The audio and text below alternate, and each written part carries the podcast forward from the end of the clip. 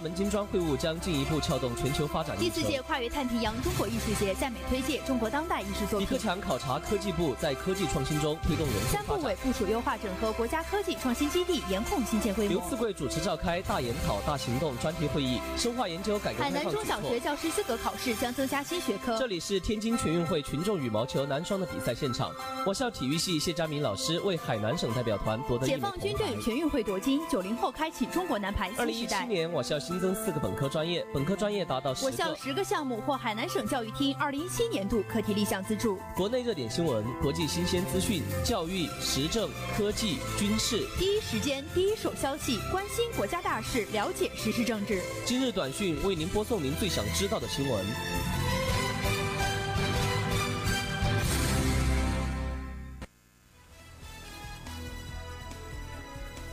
听众朋友们，大家好！又到了每天的今日短讯，我是主播张宁宁，我是主播于晴，欢迎调频 FM 八十四点七兆赫收听我们的节目。今天是二零一八年十月八号，星期四，农历十月初一。下面是详细内容。首先关注国内新闻。习近平在上海考察时强调，坚定改革开放再出发信心和决心。加快提升城市能级和核心竞争力。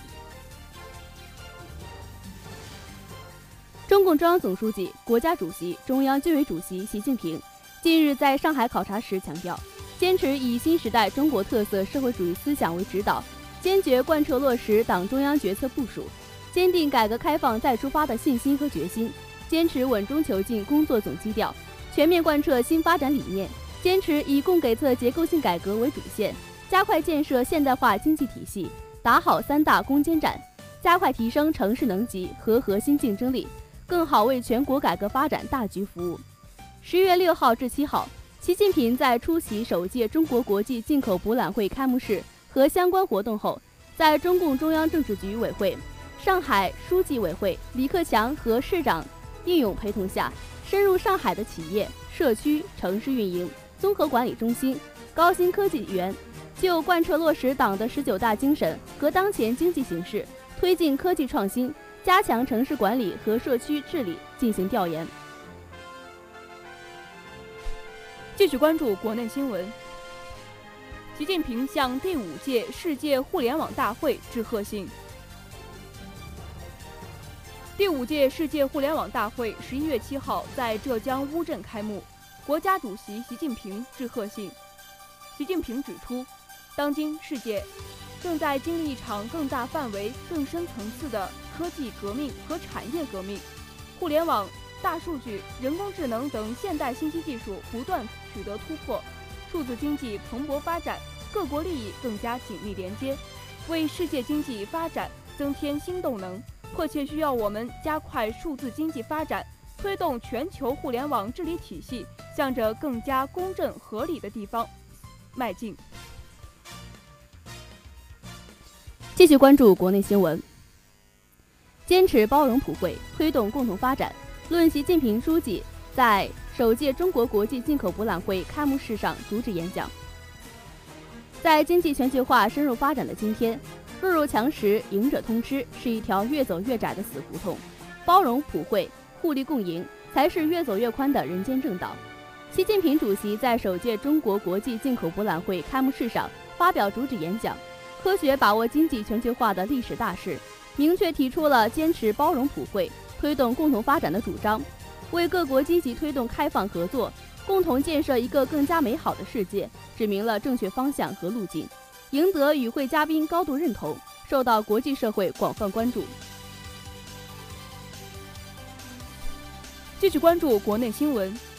李克强与俄罗斯总理梅德韦杰夫共同主持中俄总理第二十三次定期会晤时强调，实现共同发展，振兴维护世界和平发展。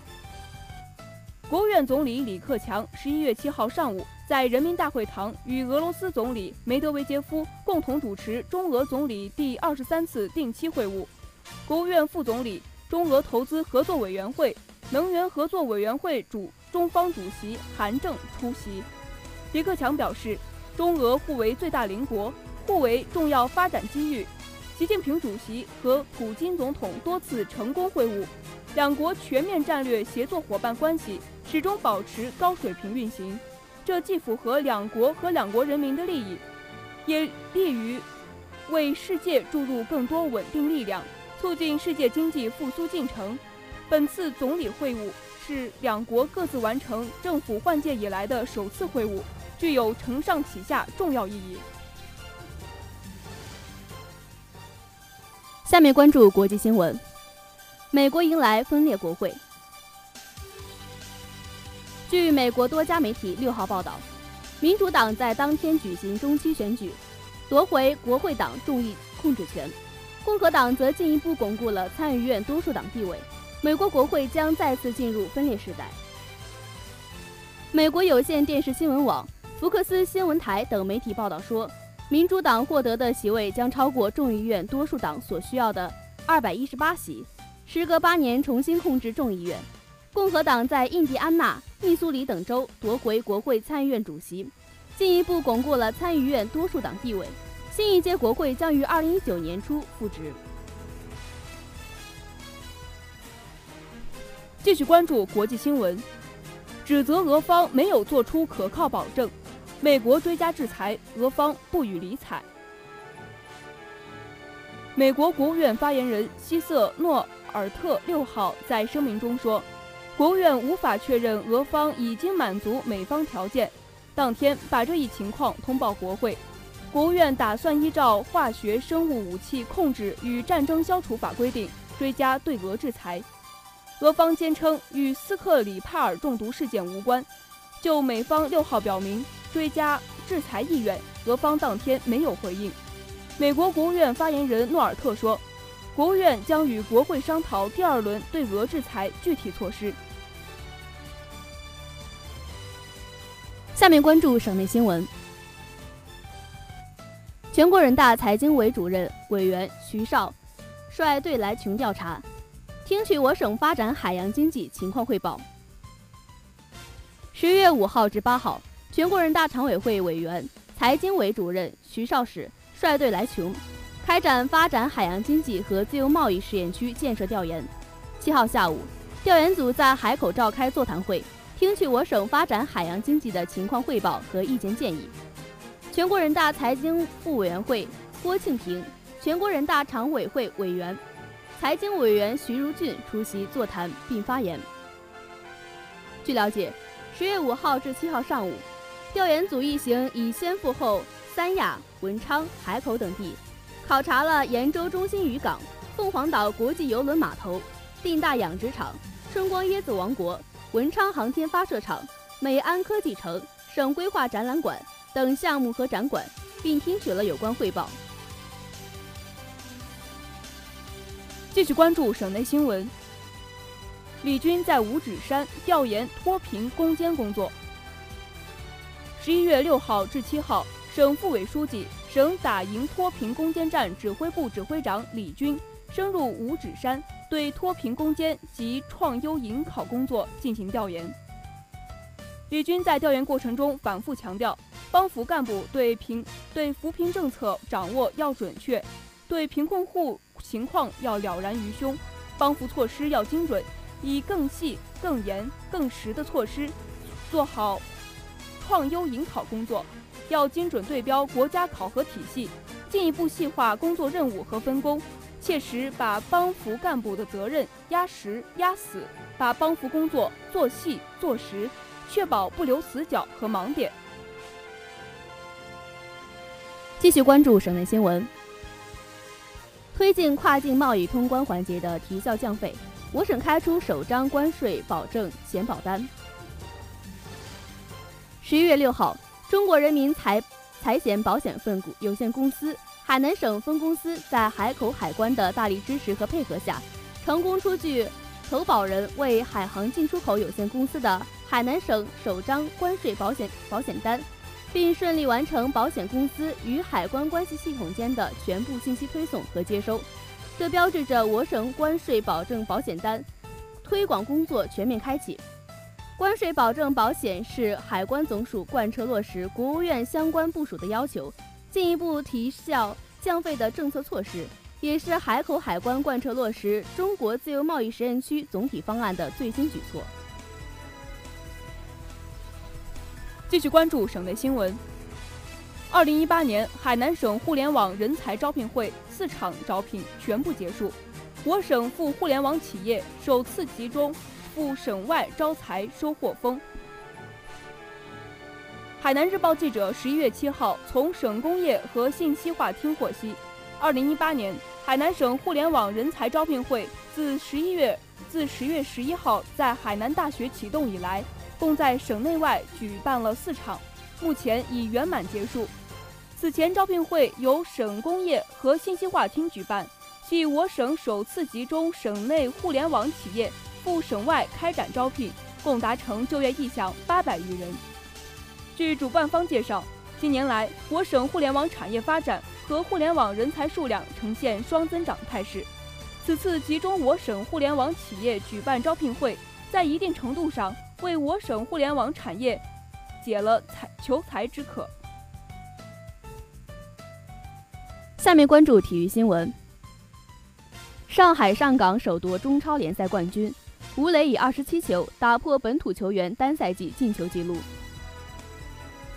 十一月七号晚，二零一八年中超赛在二十九轮同时在中国八个地方开始比赛。在上海体育馆，上海上港队以二比一战胜北京队，提前一轮获得二零一八年中超赛冠军。这是上海上港队首次问鼎中超联赛冠军。本场比赛，上港队员吴磊打入一粒进球，他的联赛进球数达到二十七粒。打破了李金羽保持的本土球员单赛季进球纪录。继续关注体育新闻，足球 U 二三亚锦赛预选赛分组抽签揭晓。亚足联二零二零年 U 二三亚锦赛预选赛阶段的分组抽签，七号在马来西亚吉隆坡亚足联总部举行。中国队分在东亚区 G 组，同组对手为马来西亚。老挝和菲律宾队，这一届于泰国举行的幺二二三亚锦赛将作为二零二零年东京奥运会的预选赛，意味着中国队即将开始冲击奥运会的征程。比赛将于二零一九年三月二十二号至二十六号举行。中国队所在小组的东道主是马来西亚队。下面关注文娱新闻。第六届亚洲微电影艺术节云南颁奖，海南六部作品全部获奖。第六届亚洲微电影艺术节十月六号晚在云南临沧开幕，七号上午举行亚洲微电影艺术节金海棠奖颁奖典礼，海南选送的六部作品全部获奖，这是海南日报记者七号从省市影获悉的。第六届亚洲微电影艺术节参评作品有四千六百一十二部，比上届增加二百五十二部，数量再创新高。同时，有一百一十六部外国作品参评，国际化程度也进一步提升。继续关注文娱新闻，舞蹈界名家寄予海南省青年芭蕾舞团，创出海南精品。舞出海南精彩。十一月七号，在海南省青年芭蕾舞团揭牌仪式上，国内舞蹈界多位专家齐聚省歌舞厅剧院，对海南省青年芭蕾舞团的成立表示祝贺。大家期待新成立的这支芭蕾舞团能够更深耕本土，创作更多文艺精品，讲好海南故事。中国舞蹈家协会主席冯双白在接受海南日报记者采访时表示：“从老一代舞舞蹈艺术家陈翘挖掘、传播海南舞蹈文化，一直到今天，海南多个院团创作的舞蹈精品走上国内舞台。海南丰富的文化传统为海南舞蹈事业的发展提供了一片沃土。”以上就是本期今日短讯的全部内容。以上内容由张宁宁、于晴播音，罗半金编辑。如果您想了解更多新闻资讯，请关注“琼台之声”微信公众号。让我们在明天的同一时间再会。再会。